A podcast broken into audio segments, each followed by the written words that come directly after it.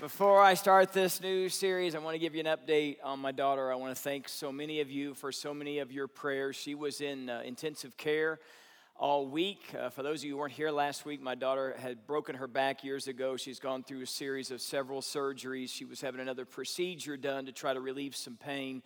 They had accidentally hit some of the spinal fluid surrounding the spinal cord and causing her to have unbelievable headaches, nausea. She couldn't walk for a while. She, uh, it, was, it was really, really scary, really bad.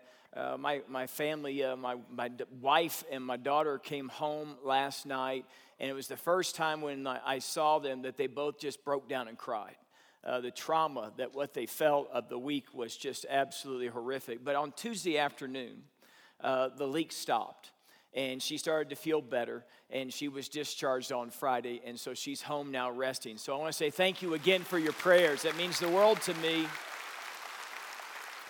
it's so it's so funny and i, I don't want to over spiritualize stuff because we know ultimate healing comes from god so can you over spiritualize anything honestly but we prayed, right? And uh, you've prayed, and you prayed during the week. Well, Tuesday, she went through a litany of tests. She had uh, MRI and an x ray, a CAT scan, all these different things. And they, they just were perplexed. They didn't know what to do, they didn't know how to help her.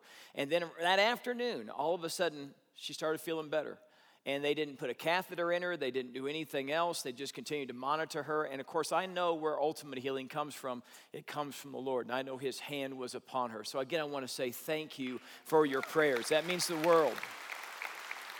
So, let's, let's pray, and uh, then we'll, we'll get into the message. Dear Heavenly Father, you are the ultimate healer, and nothing's impossible with you. And, and Lord, I know that there are people that are home watching here in this room that are watching, and, and they're looking for some peace. They're looking for an answer that's different than the one that they've received so far, Lord. They find themselves in a valley, they find themselves in a difficulty. And I, I just pray, Lord, that you would overwhelm them once again with your presence.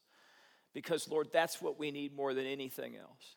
We, we don't really need an answer. You're the answer. We need your presence in our life that gives us that peace that passes all understanding. God, I pray that you would continue to develop within us this defiant, resilient faith that just won't let go, even when this world, the things that are happening to us, don't make any sense at all. Help us to trust you in ways we've never trusted you before.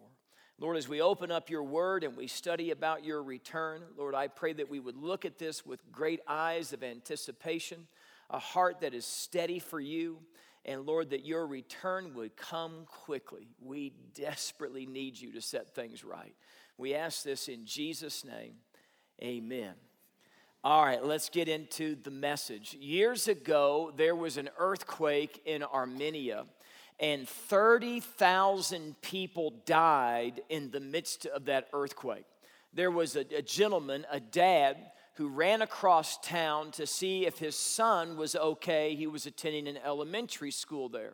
When he turned the corner and saw in the distance the elementary school had collapsed on top of itself. It appeared that there were absolutely no survivors. There's no way that anybody could have survived the wreckage that was there at that school. Well, the dad remembered a promise that he had made to his son Armand. He, he said, I will always be there for you. No matter what you face, no matter what you go through, you can always count on your dad. I will come through for you. So he went over to where the area was where his child's classroom was, and he began to move one brick after another, one boulder after another, one piece of debris after another. And of course, other parents started showing up to the school, and unbelievably, they were so distraught and so shocked at what had all taken place, they said, There's just no sense. There's no way that anyone could have survived. Look at all the wreckage, just a huge mound of wreckage that was there. But he wouldn't stop. Even though no one else wanted to help him, he just kept moving one stone after another, after the other, after the other. Even police officers came over and said, You're gonna, you're gonna disturb it and make this situation worse than it needs to be. You need to stop what you're doing but moved on by the promise that he had made to his son, he would not quit. Four hours went by, then eight hours went by, 12 hours went by. His hands are raw, hands are bleeding. 16 hours, 24 hours, 30 hours, he's still going. At hour number 38, he pulls a boulder aside, calls out as he had thousand times before his son's name, Armand, Armand. And under the wreckage, under the debris, he heard his son's voice for the first time. He just kept digging. He just kept digging. He called other people to come over and start digging. Somehow, when the earthquake occurred, it, it, caused kind of a dome underneath all that debris, and they pulled out Armand and his entire class with him. And this is what the little boy said to his dad. He said, Dad, I told everybody in my class that we didn't need to be afraid, that you would come for me, that if you were alive, I knew you would keep your promise and nothing would stop you from rescuing me. Friends, God has made a similar promise, hadn't He? He said, One day I'm going to come back and I'm going to take you to be with me. Last week we ended our little series called Troublemaker, and this week we start this brand new series called The End. And at the end of the Troublemaker series, what did we see? We, we saw Jesus ascending to the right hand of the Father. And as Jesus ascended before the disciples, there were angels that were there, and they said this to the disciples The same Jesus who has been taken from you into heaven will come back in the same way you've seen him go into heaven.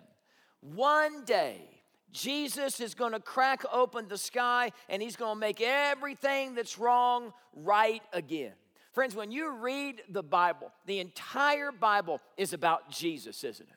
In the Old Testament, from Genesis to Malachi, it's all about Jesus is coming. The Messiah is coming. God's going to become flesh. He's going to dwell among us prophets came and they prophesied about the coming of the Messiah. It was as if they were to say, Listen, when you find the one who fulfills these some 300 different prophecies, you will know that you have found the right Messiah. And then in the New Testament, Matthew, Mark, Luke, and John, it's all about Jesus has arrived. Jesus is here. The Messiah is here, healing the blind, the deaf, the mute, the lame uh, casting out evil spirits, telling storms to be still, raising people back to life again, conquering sin, death, and the grave. And then from the book of Acts all the way to Revelation, what's it really about? Jesus is coming back. Oh, come, Lord Jesus, come. Now, whenever we do a study about the end times or about the return of Jesus, generally speaking, I get one of two extreme things that take place in people. Um, both of these are unhealthy, and I don't want you to have either one. Uh, for some of us, we go to the extreme of fear. Some folks didn't even come this weekend because they said, Oh my goodness, she's talking about the return of Jesus. He's talking about the end times. That stuff scares me. That stuff freaks me out. It's too much beyond me. It just stresses me out. There's enough other things in this world to be stressed out about. I don't want one more thing to be stressed out about. So they're scared. They don't want to hear about this. They don't want to talk about this. They don't want to study this. It's all too marvelous. It's all too supernatural. And so they'd just rather just ignore these things. Friends, listen to me. I don't want you to be afraid of the return of Jesus. The return of Jesus isn't something to be fearful of if you're a follower of Jesus Christ. It's something that you would look forward to. It's something that you would anticipate, something that you couldn't wait for because it's going to be the greatest day of, of your life. I, am the father of three daughters. And when they were little, they would threaten me. They would say things like, We're going to live with you and mom forever. That's a threat. I don't know if you know that. When your kids say that, you think it's out of love. No, they're threatening you. That's what's happening right there. And so they would say things like, Oh, we're going to live with you forever and ever and ever. And I'm like, No, you're not. No, you're not. And I'd say, listen, you, you don't understand this. You don't fully grasp it right now at your tender young age. But there's going to be a day, oh, there's going to be a day that you're going to fall in love and you're going to leave. You're going to leave. You're going to leave. And you're going to have a family of your own. You're going to have kids of your own. And it's a good thing, kids. It's a very good thing. And they say, oh, no. No, no, no, no, no. I'm not marrying anybody, Daddy. I'm married to you.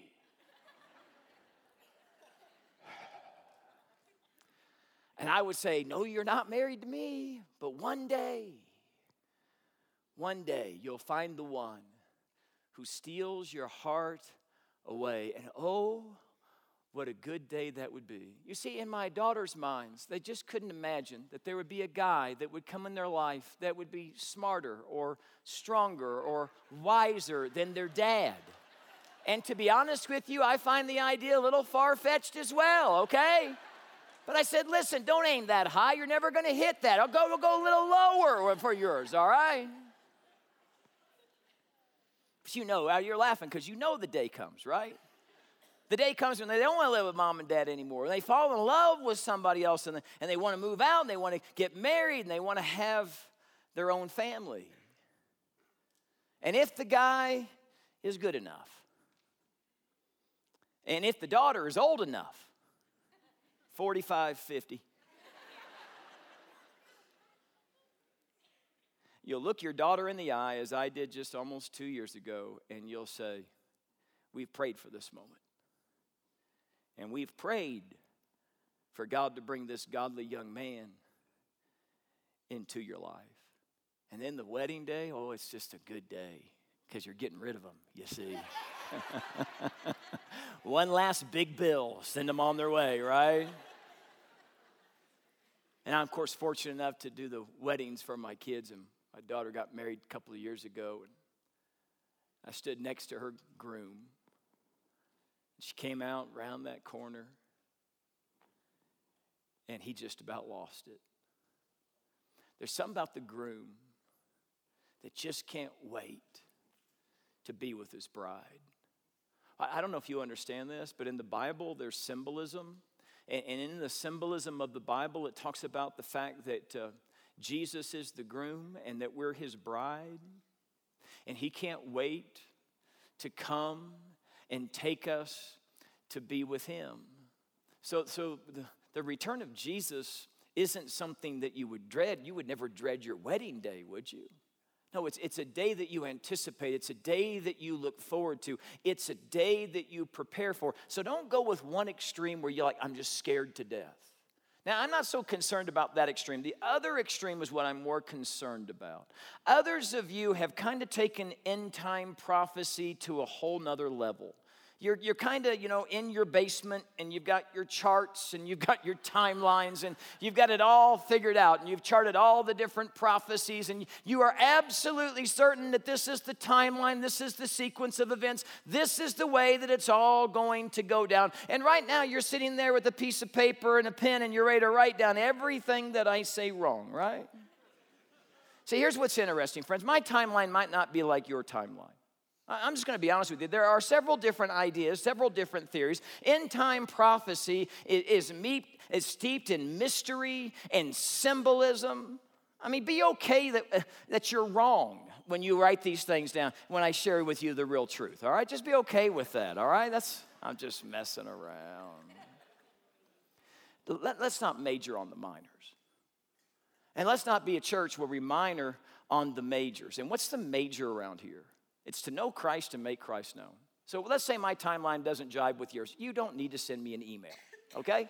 You don't need to say, I want to have lunch with you and I want to convince you of my position. Yes, and I think your position's probably absolutely wonderful. There's really three things that we know for sure, right?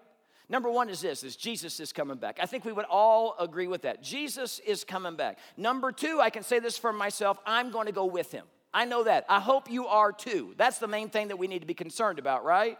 And the third thing that we know for sure is that when Jesus comes back, he's going to take care of business, correct? And remember this remember this we are not on the planning committee. We are on the welcoming committee, all right? That's our role in all of this. So let's not, Satan would love to make this kind of discussion divide us and, and, and hurt us from being everything that God wants us to be. Let's not allow that to happen. All right, you ready? Let's get into it. We're gonna look at a passage of scripture in First Thessalonians. Now, First Thessalonians was written by the Apostle Paul back to the church at Thessalonica. Interestingly enough, Paul started this church in just three weeks' time. That was it. Paul would go to a town, he would go to the synagogue, he would proclaim that Jesus has risen again from the dead, and he would see if there were any Jews that wanted to receive this message. They wanted to believe upon Jesus Christ for the forgiveness of their sins. And after only three weeks, this church in Thessalonica started. Of course, it caused quite the uproar in the town. And so we find out that the other Jewish leaders were upset about Paul's message because they were taking their people away from them to believe something different than what they've been taught. And so they threatened to kill Paul. And Paul had to escape from Thessalonica in the middle of the night. Well, he left behind Timothy and Silas to help this new church start up. Paul went to Athens, and after a while, Timothy went to Athens. And then after a while, Paul sent Timothy back to Thessalonica to check on the church. And so he did. And then he came back to where Paul was, and he gives the following report. Now, he's got good news and he's got bad news. Uh, the good news is that little church in Thessalonica had remained faithful to the Lord, even in the midst of persecution. The bad news was that little church in Thessalonica believed that Jesus was going to return very, very shortly. So people started quitting their jobs and they became a financial burden to the church. So they've got lots of questions about how Jesus is going to come back and what that day is actually going to look like. So they're very confused about this. And they're also wondering because Jesus is taking some time before he's returned, some of the believers have, have died. And so they want to know what happens to a person if they've died when Jesus returns. So Paul sits down to answer their questions. 1 Thessalonians chapter 4 verse 13. Paul writes, "Brothers, we don't want you to be ignorant about those who fall asleep or to grieve like the rest of men who have no hope." We believe that Jesus died and rose again, and so we believe that God will bring with Jesus those who have fallen asleep in him. According to the Lord's own word, we tell you that we who are still alive, who are left till the coming of the Lord, will certainly not precede those who have fallen asleep. For the Lord himself will come down from heaven with a loud command, with the voice of the archangel, with the trumpet call of God, and the dead in Christ will rise first. After that, we who are still alive and are left will be caught up together with them in the clouds to meet the Lord in the air. And so we will be with the Lord forever. Therefore, encourage each other with these words. Paul says, I don't want you to be ignorant about those who have fallen asleep. Now, what, what in the world does that mean, that fallen asleep? Well, there are some people that believe that when you die, your soul goes to sleep. It's called soul sleep. And so you just die and you sleep in the grave. Your soul sleeps in the grave until the return of Jesus. And then your soul will be awakened at that moment in time. And then you'll be uh, gone off into eternity at that point in time. So no one has, has ascended right now. No one has gone on to the afterlife at this point because we're all asleep. But that's not Paul's point at all. When he, he talks about those who have fallen asleep, he, he doesn't want to come across and say those who have de- died. You know, he wants to be a little more politically correct with it. He doesn't want to say those who have kicked the bucket, those who are pushing up daisies. He doesn't want to say that kind of thing. He wants to say those who have fallen asleep. Now, listen, you always have to be careful building a doctrine around one verse of Scripture. You want to look at the totality of what the Bible says about what happens to a, a person once, once they die. So let's look at a couple of more passages of scripture. Second Corinthians chapter 5 verse 8, Paul's talking about going into our heavenly home and this is what he says, "To be absent from the body is to be present with the Lord." So when a believer dies, what happens? Your soul immediately departs into the presence of the Lord. Philippians chapter 1 verse 21. Now this is interesting. Paul is debating at this point in time. He finds himself in prison and he's not certain how things are going to go for him. He's not certain he's going to live to see the light of another day. So he's writing back to the church at Philippi and he says, "You know, I'm in quite the quandary to be honest with you." He says, I desire to go ahead and be with the Lord, which would be far better. But if I stay here on this earth, I know that that will mean fruitful labor for all the churches. I just don't know which one I want to do. I mean, to live is Christ and to die is gain. So he says, you know, I'd rather go ahead and be with Jesus. Isn't that what he says here? He says, I desire to depart and be with Christ, which is far better. Now, the language here is speaking of an immediate departure immediately after death, right? The soul departs the body, goes to be in the presence of the Lord. Do you remember when Jesus hung on the cross and he was crucified between two thieves? And one thief said one of the most tremendous statements of faith in the entire Bible. He says, Will you remember me when you come into your kingdom? And what did Jesus say to him? He said, I tell you the truth, today you'll be with me in paradise. I tell you the truth, today you'll be with me in paradise. He didn't say, listen, you're going to sleep it off for a few thousand years, then I'm going to come back and your soul's going to depart and everything's going to be all right. No, he says, today it's an immediate departure. Acts chapter 7. Stephen is the first Christian martyr, the first person to die for the cause of Jesus Christ. He's just proclaimed to this large group of people that Jesus has risen again from the dead. He's just proclaimed that they've murdered him, that they've killed him. And he has just proclaimed that they need to repent of their sin and turn their lives over to him. And man, they were so mad. They, they gnashed their teeth. They grabbed a hold of Stephen. They dragged him out in the streets. They took him outside of town. They threw him down in the pit. They took softball sized rocks and they pelted him again and again and again until they killed him. And Stephen knows that he's going to die and he has a vision that occurs.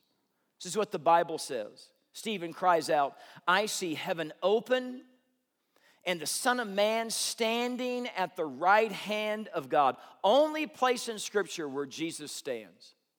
He's standing at the right hand of God. He stands up for us. It sure sounds to me like Stephen is heading right up into the presence of God, doesn't it for you? How about when Jesus went to the Mount of Transfiguration, and Peter, James, and John went with him. And while he was up there, just days before he's going to be crucified for the sins of all mankind, who appears on that mountain but Elijah and Moses? Not one place in Scripture says they had to wake Elijah and Moses up to show up to that mountain. It, it appears that they were already awake and they were already there.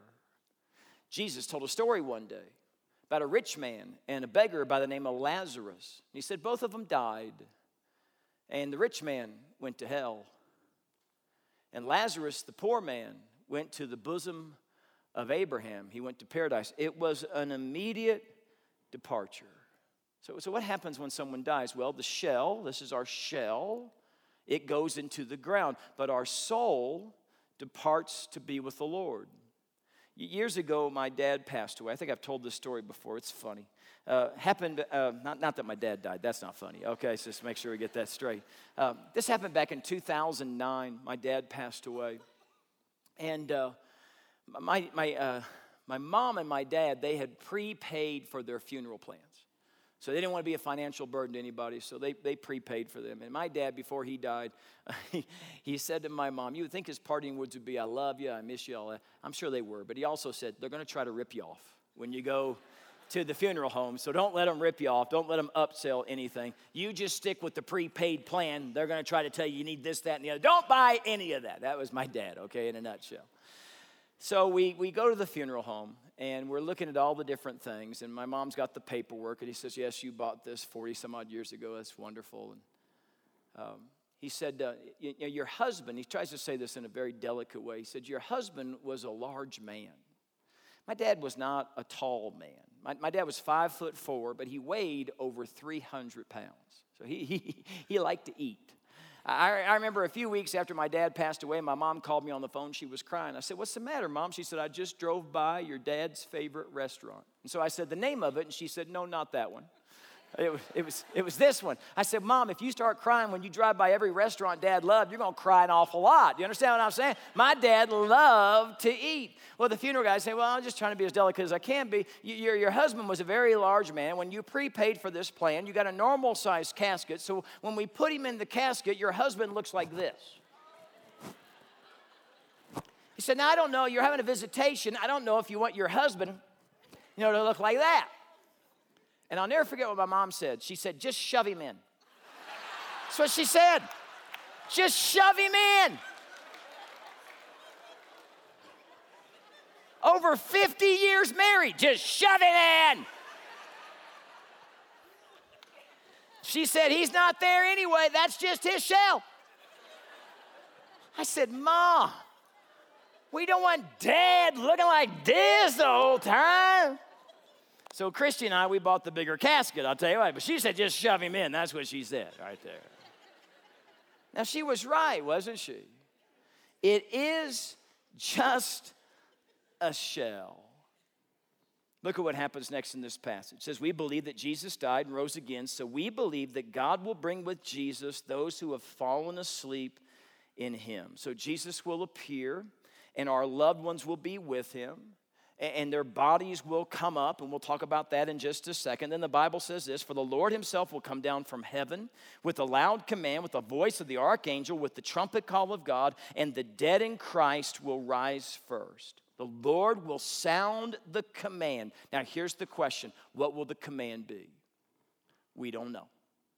The Bible doesn't say what Jesus is going to shout in that moment in time, but I think it's going to be quick.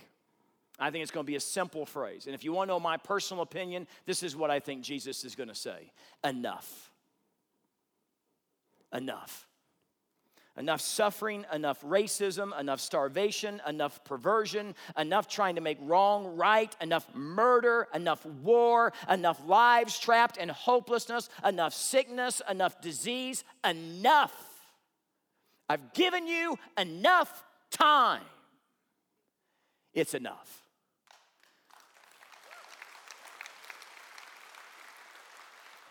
And we will hear the trumpet call of God and the voice of the archangel, and ashes will be brought together. Bodies will be raised back to life again from the grave.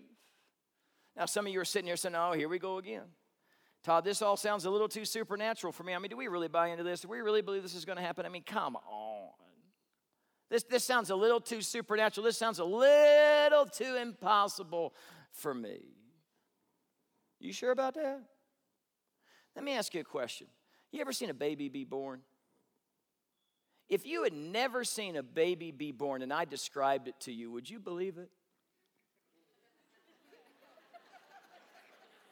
I mean, would you believe if I said, listen, a sperm uh, gets into an egg and the cell begins to multiply, and over time, like at three months, here's what the baby would look like. And at six months, here's what the child would look like. And at nine months, here's what the child would look like. And it all happens fantastically in the womb of the mother. And then the moment comes when the contractions hit, and boom, chakalaka, baby.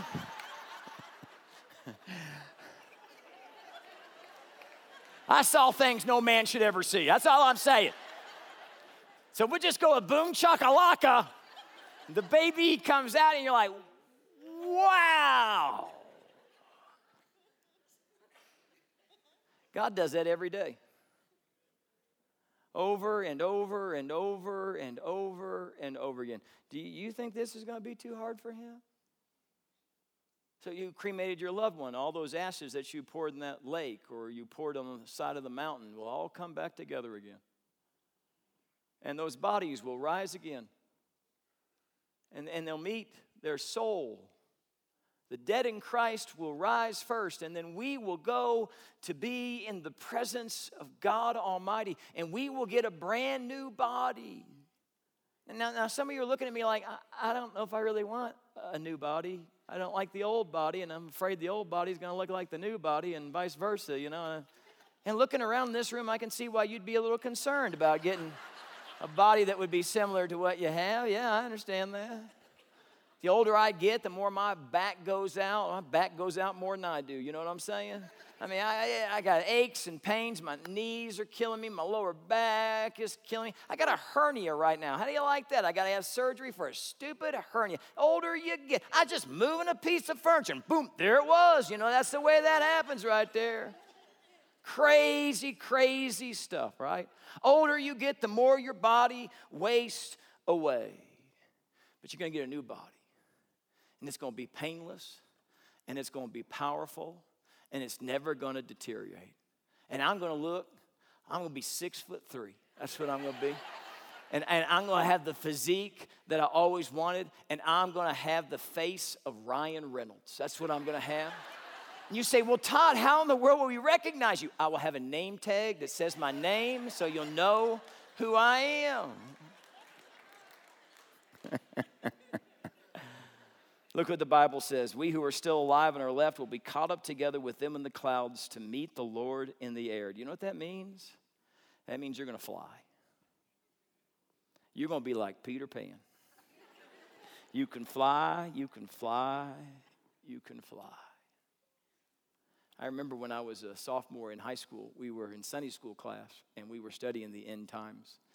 And most of the kids were absolutely lost, and I was just hanging on every word that the teacher was saying, taking down notes and things. And, and they said, Well, how does it make you feel that Jesus could come back at any moment in time? And then kids kind of raised their hand. One kid said, Well, I'm not really excited about it, to be honest with you. And I thought, What is wrong with you? And they said, Well, why, why aren't you excited about the return of Jesus? He said, Well, I really, I'm going to turn 16 next month, and I'd like to get my driver's license. I'm thinking, dude, you're worried about a driver's license. You can fly, man. Did you not hear what they just said? And then another kid said, Well, I'm not really excited about it either. I don't want Jesus to come back until at least I can go on a date. And I thought, we are, Jesus is never coming back, kid, because you're ugly. You understand what I'm saying? I know, I need to ask God to forgive me for that one, but he was. He was. I think he's still single to this day. I just to do. I'm just messing around. It's a joke. Look what 1 Corinthians 2 9 says. I know I went too far. Don't, don't write me. I'm okay. All right. Here's what the Bible says. I love this verse. No eye has seen, no ear has heard, no mind has conceived what God has prepared for those who love Him. And the return of Jesus is going to be greater than your driver's license. Going to be greater than the greatest date you ever been on. Greater than your honeymoon. Can you imagine that? Going to be the greatest thing you've ever experienced. No eye has seen, no mind has conceived, no ear has heard what God has prepared for those who love Him. I want you to do something for me. We're going to end our time by imagining what that day might be like. I'm going to ask you to do something you might not be comfortable doing, but just, just play along with the pastor, would you? And I want you to play along at home as well, would you? But I want you to close your eyes. And I'm going to read a scenario of how this day might go down. And I want you to imagine it in your mind as I read this to you, okay? Everyone got their eyes closed? Here we go. You're enjoying a quiet evening at home watching TV. You think about getting up and getting something to eat out of the refrigerator when all of a sudden you hear a noise unlike anything you've ever heard before. And it's coming from everywhere. It sounds like a trumpet, or more like 10,000 trumpets. And when you look out the window, your neighbor is already outside, looking up in the sky with a look of terrified shock. You run outside, people have stopped their cars in the middle of the street, and children and adults have flooded out of their homes. You join everyone else on the planet in staring up in the sky. This can't be real, you think. You can't believe your eyes. You strain to open them wider to see what you've never seen before. Though it's late in the evening, the sky is blinding bright. You look away, trying to let your eyes adjust to the brightness, and above, above you from all directions, you hear voices, millions of them saying, Holy, holy, holy is the Lord God Almighty. And as your eyes adjust to the bright light, you see angels everywhere filling the sky. Then, just as suddenly as you heard the trumpets, they're quiet. The angels are silent. They all turn and look in the same direction, and then the sky parts like curtains on a window. And there he is, it's Jesus. And everything that was so important is no longer important at all. For the King has come. You can open your eyes. What will that day be like for you?